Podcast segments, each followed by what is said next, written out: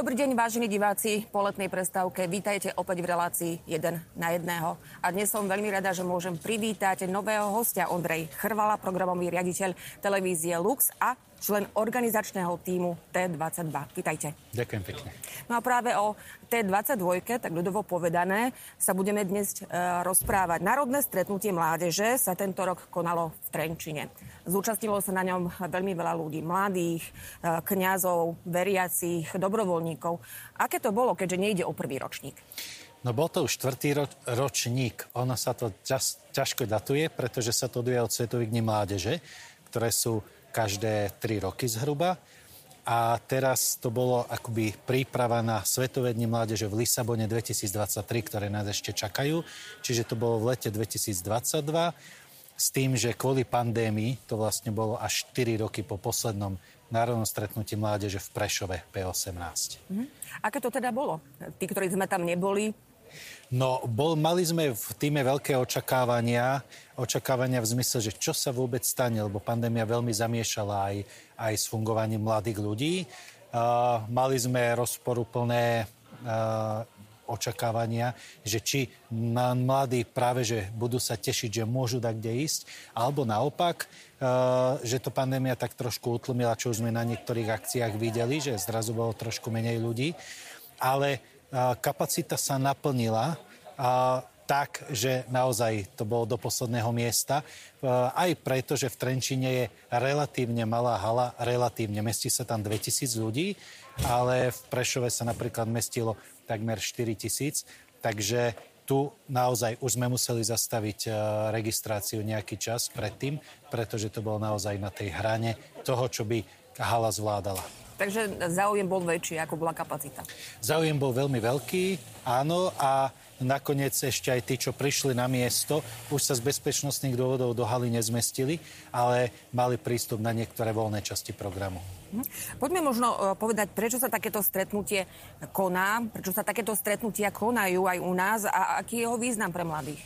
Význam znova e, vychádza z, zo Svetových dní mládeže. Svetové dní mládeže zvolal svätý otec Jan Pavol II ešte v 80. rokoch a pokračuje veľmi úspešne dodnes.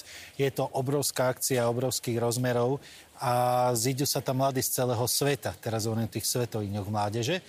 A mnohí sa pýtajú, že na čo takú mamutiu akciu organizovať, ale vždy tam vznikne jedinečná atmosféra, kde naozaj katolíci z celého sveta vidia, že nie sú sami vo viere, že mladí žijú vieru aj dnes a navzájom sa povzbudia, je tam stred, výmena rôznych kultúr. No a teraz, keď to prekopírujeme na naše podmienky, tak stred až tak kultúr e, na Slovensku nie, lebo je to národné stretnutie mládeže a predsa sa to snažíme robiť uh, takým zjednotením najrôznejších spirituálnych duchovností, štýlov, že naozaj každý si tam nájde to svoje a spozná, že aj to akoby iné, iná spiritualita, iný druh modlitby, iný druh života viery, predsa len je dobrý a požehnaný. Čiže taká všeho chuť toho, čo církev na Slovensku ponúka.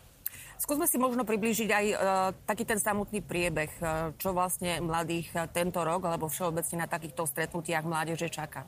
Áno, vo štvrtok je úvodný ceremoniál, ktorým to začína a hneď štvrtok večer sa rozdelili do rôznych kostolov po celom Trenčíne a miernom okolí, aby zažili, alebo teda mali na výber rôzne štýly modlitby v ten večer, takzvaná noc alebo moc modlitby. V piatok e, bola dopoludnia katechéza, ktorá bola na tento rok výnimočná, pretože nebola spoločne v hale, ale každá diecéza na inom mieste Trenčína mala svoju katechézu so svojím biskupom a potom sa všetci e, stretli v hale na Svetej Omši. Popoludní bolo uh, znovu to, čo bolo novotvár na P18, popoludní angažovanosti. Čiže mladí mohli ísť do rôznych organizácie lokalít, miest a mohli priložiť ruku k dielu a pomáhať alebo sa zúčastniť niektorých veľmi zaujímavých workshopov či diskusí. A večer v piatok vždy už patrí krížovej ceste, ktorá bola tiež jedinečná a zameraná na mladých na, na T22. V sobotu e, dopoludnia katecheza, zameraná na svetko viery a popoludní bolo expo povolaní veľmi tá obľúbená vec na našich národných stretnutiach mládeže, kde na námestí Trenčína boli desiatky reholí v stánkoch a každý ponúkal, tak, e, alebo teda hovoril o svojom povolaní a o svojej charizme zaujímavým spôsobom. Naozaj to je také nádherné stretnutie všetkých e, reholných spoločenstiev, prorodinných organizácií a inštitútov, ktoré pôsobia na Slovensku. No a celé v sobotu ešte večer adorácia a celé to vyvrcholilo v nedelu púťou na putné miesto Skalka pri Trenčíne. Uh-huh. Uh, aký teda má prínos uh, takéto stretnutie pre mladých a možno aj pre kňazov v konečnom dôsledku? Áno, áno. Pre kňazov alebo pre církev celkovo. My už prvý večer sme si tak organizačným týme hovorili, že aha, opakuje sa efekt národných stretnutí mládeže po určitých takých obavách, že ako to dopadne hneď bol vidieť, že otcovia biskupy prichádzajú a mladnú. Tam je vidieť, ako, ako ich tá atmosféra roztopí, akí sú veľa bližší mladým ľuďom. Teda, ja myslím, že oni sú bližší často, len tam ich zrazu vidieť na kope, vidieť ich blízko pri mladých a vytvára to veľmi dobrú atmosféru, vzájomnú, biskupov voči mladým a naopak. A, ale teda, aby som e, sa dostal k otázke, že aký to má význam. Význam to má jednak ten, že na jednom mieste a v jednom čase zhromaždíme to najlepšie, čo vie pastorácia mládeže ponúknuť. Čiže naozaj sa mladí môžu tešiť na kvalitu, ktorú nedosiahnu e, inde, na inej akcii, pretože tu naozaj sa to tak sústredí. E, je to veľmi silná akcia, veľmi silné možnosti stretnúť ľudí, ktorých inde stretnúť ťažšie môžu a zároveň je to taký, také veľmi silné pozbudenie do viery. A mladí vieme, že tam treba pracovať s tou každodennosťou, ich každodenným životom, ale občas potrebujú práve takéto silné pozbudenie, ktorým národné stretnutie mládeže rozhodne sú. Heslom tento rok tohto stretnutia e, bolo Mária sa vydala na cestu a ponáhľala sa. Je církev schopná takto vydať sa na cestu a ponáhľať sa? Je to moto Svetových dní mládeže na tento rok. Moto, ktoré učil Svetý Otec. Máme nasledovať Máriu, e, vydať sa na cestu. Myslím, že nás k tomu veľmi pozbudil aj pápež František v svojej záverečnej kázni v Šaštíne, keď bol na Slovensku. Presne tomuto sa venoval. A církev určite je schopná, pretože je aj na Slovenskovanie Duch Svetý v cirkvi a on vždy prináša niečo nové a vždy sa u nás nájdú ľudia s otvoreným srdcom, ktorí ho chcú nasledovať. A myslím, že vidíme mnoho príkladov okolo nás živej cirkvi, ktorá sa nebojí počuť hlas Ducha Svetého a vykročiť za ním práve v tých podmienkach, ktoré nám dnes dáva.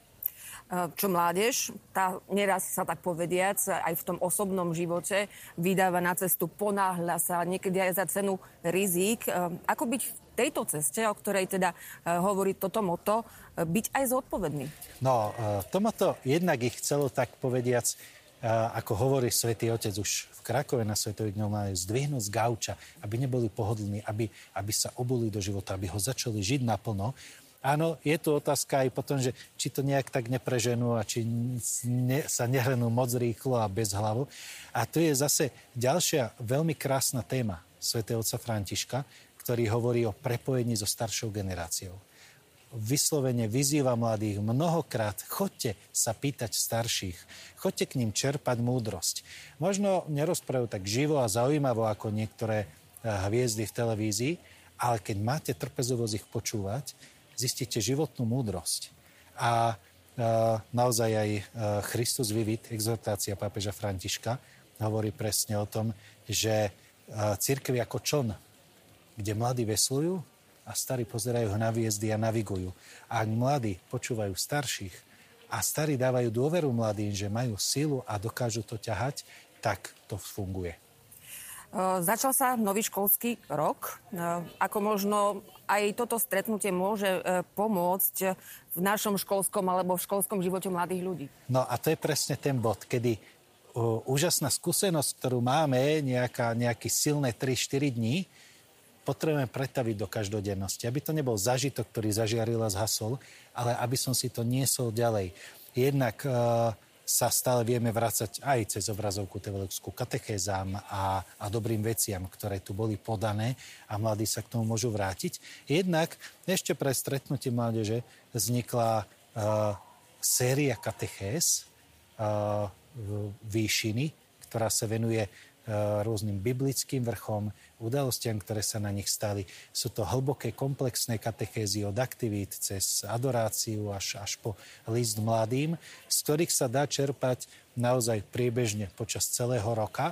Takže aj katechetom odporúčam možno tieto dobré materiály, ktoré vedia byť krásnou sériou do toho, ako viesť mladých v tej každodennosti života viery, lebo na tú každodennosť potom nadvieže ďalšia silná skúsenosť a zo silnej skúsenosti ďalej vieži tá každodennosť. Tieto dve veci musia spolupracovať.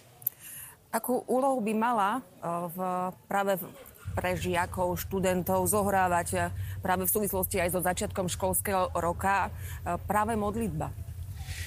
Modlitba je prepojením s nebom, prepojením s Bohom. Modlitba je, by som tak e, možno mládežnicky povedal, ako keď má mobil neustále pripojený na sieť. Keď je odpojený, veľmi mi nepríjemne, koľko razy mladí hľadajú, že kde mám tu wi aby som mohol poprímať veci alebo pozerať veci. A v duchovnom živote potrebujem byť neustále napojený na pána, počúvať jeho hlas a pýtať sa ho na mnohé rozhodnutia, ktoré robím, aby som ich nerobil z vlastnej hlavy.